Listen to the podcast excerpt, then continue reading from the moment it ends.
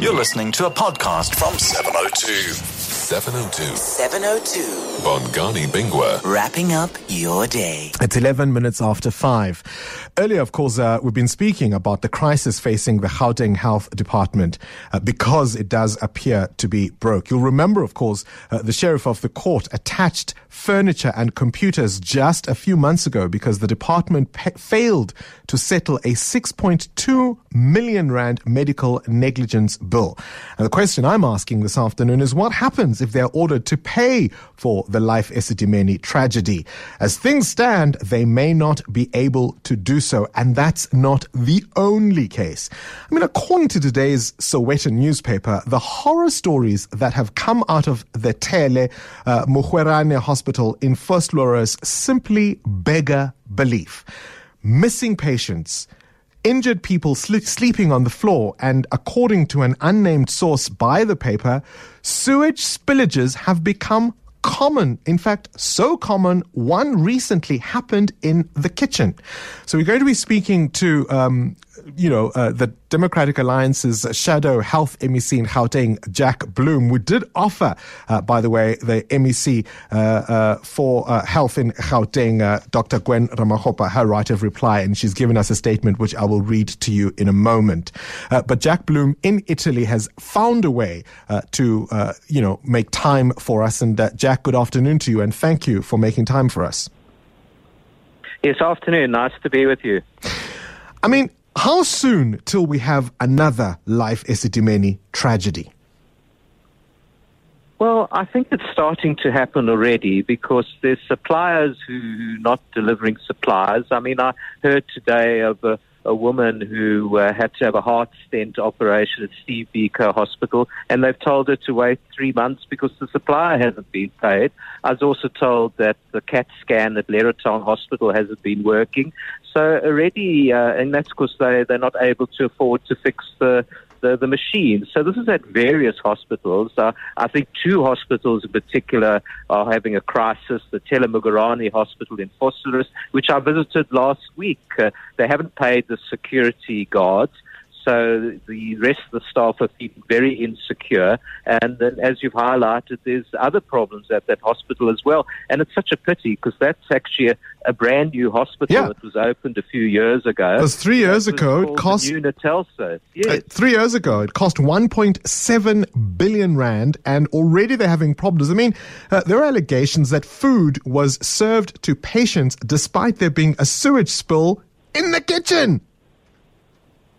Well, yes, that's what the staff told me when I was there last week. And, uh, you know, there were design problems with that hospital. You know, uh, the hospital wasn't meant to, to cost 1.7 billion rand, uh, but there was, you know, a fishy contractor and they had to redo certain aspects of the hospital. And, and in fact, it took eight years to build a hospital. So, you know, it's the sort of massive inefficiency and incompetence that we have in the Gauteng Health Department. It wastes money. And here we have a beautiful new hospital with design faults and, and, and serious problems. In fact, uh, when the hospital was opened, I was told there was this recurring sewage problem, and, and, and that's exactly what I heard when I visited there. That uh, you know patients are getting sick because of sewage in the kitchen. It's just unbelievable. And now, of course, you've got to find the money to fix this problem. And what I, I think somehow the provincial government is going to have to find the money somewhere.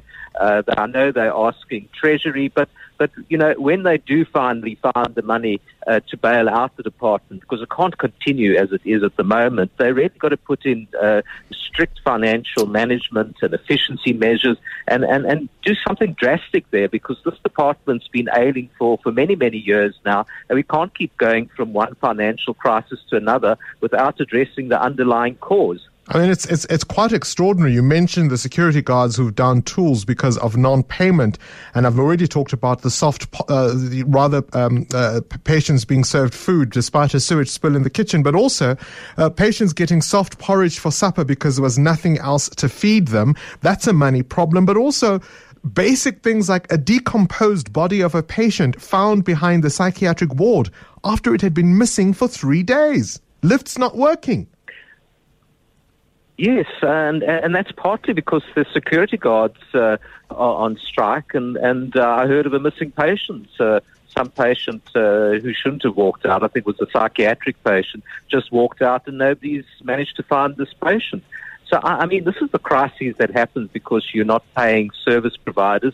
The other big one is at Rahima Moosa Mother and Child Yes. Hospital, which, uh, you know, 14,000 babies a year are delivered at this hospital. Um, well, the, the nursing agency hasn't been paid, and, and this is crucial extra staff at key moments for for, for the hospital. So the hospitals have closed some wards.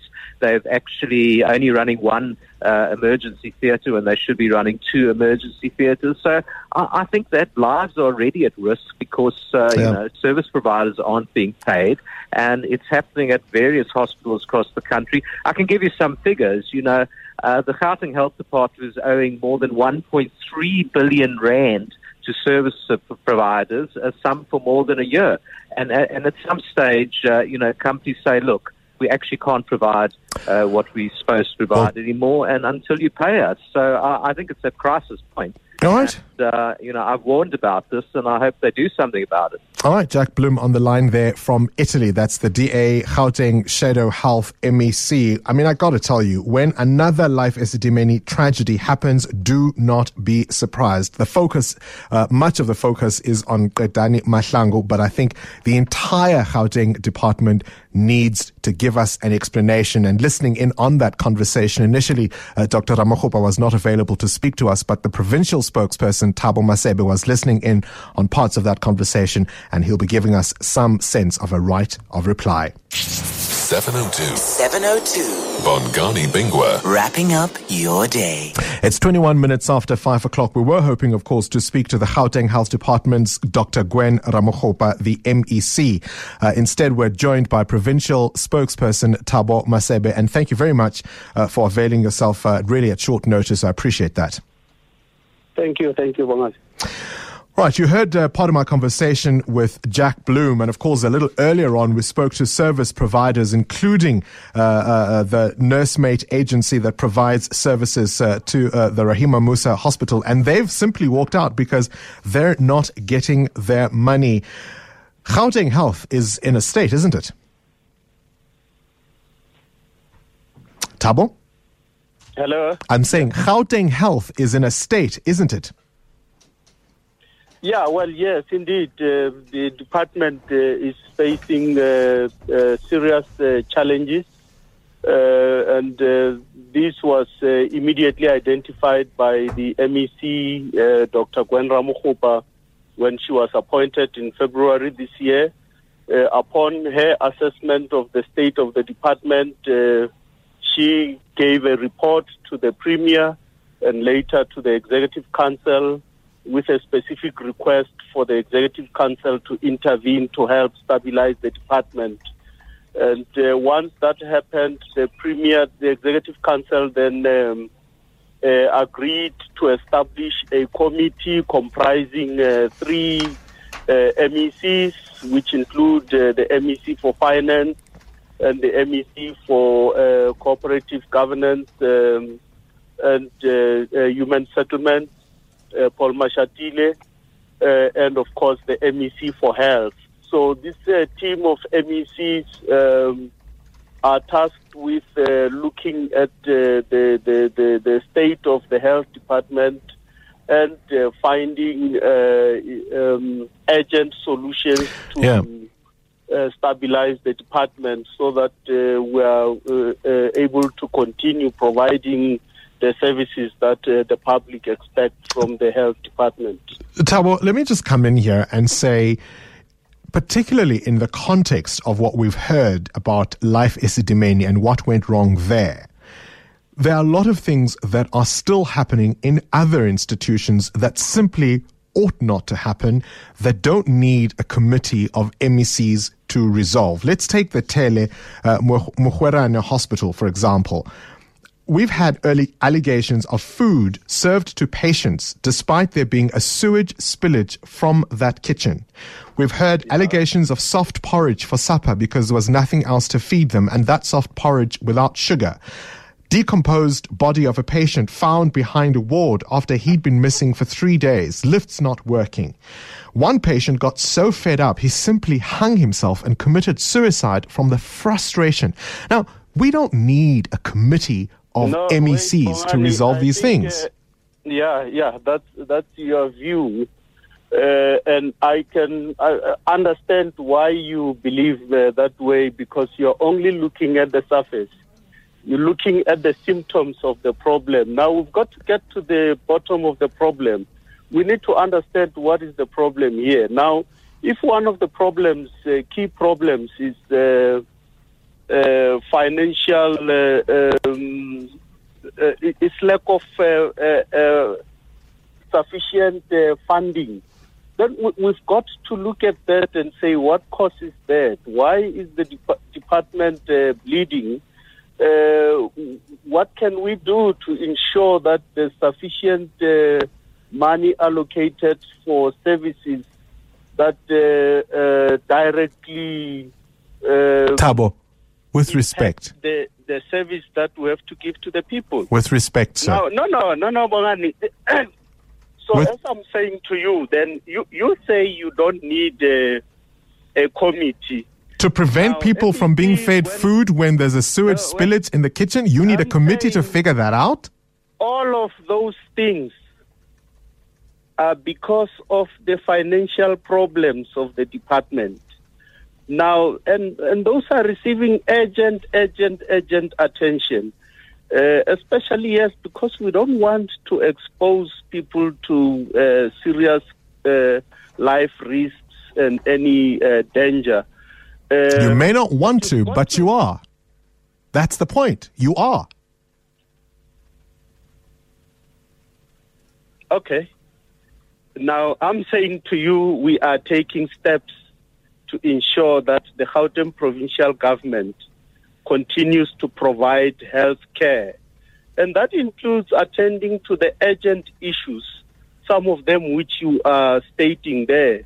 But uh, you cannot ignore processes. You cannot ignore that you are you're dealing with systems here. So you can't wake up now and say, let's throw money into the problem. You've got to identify why the department is bleeding so that uh, when you do make money available, that money doesn't go into a, a bottomless pit. Thabo Masebe, I have to dis- I have to come in there. I have to come in there. I'm sorry. Your response Okay. to this issue is with absolute callousness. You're not dealing with systems, you're dealing with people. In the context of Esidimeni, you cannot come on the Okay, radio Bongani, and we are- tell me about listening. systems. In, in your view, You what- cannot. What, what, what do you expect us to do? You at least need to acknowledge that some of these problems needn't happen and you don't need a committee of Yes, MECs to prevent it. You cannot happen, say this is about a system. take- no, no, we're taking steps to stabilize the department. Now, as I'm saying to you, the first thing that Dr. Gwen Ramokgopa did when she took uh, the, the, the post, she did an immediate assessment of the state of the department and she realized that there were serious problems. Some Okay. of the problems are sys- systemic, some relate to management, and some relate to uh, just the general financing of the department. Now, on the basis of the information she had, based on the, the assessment that she did, she then reports to the Premier and the Executive Council.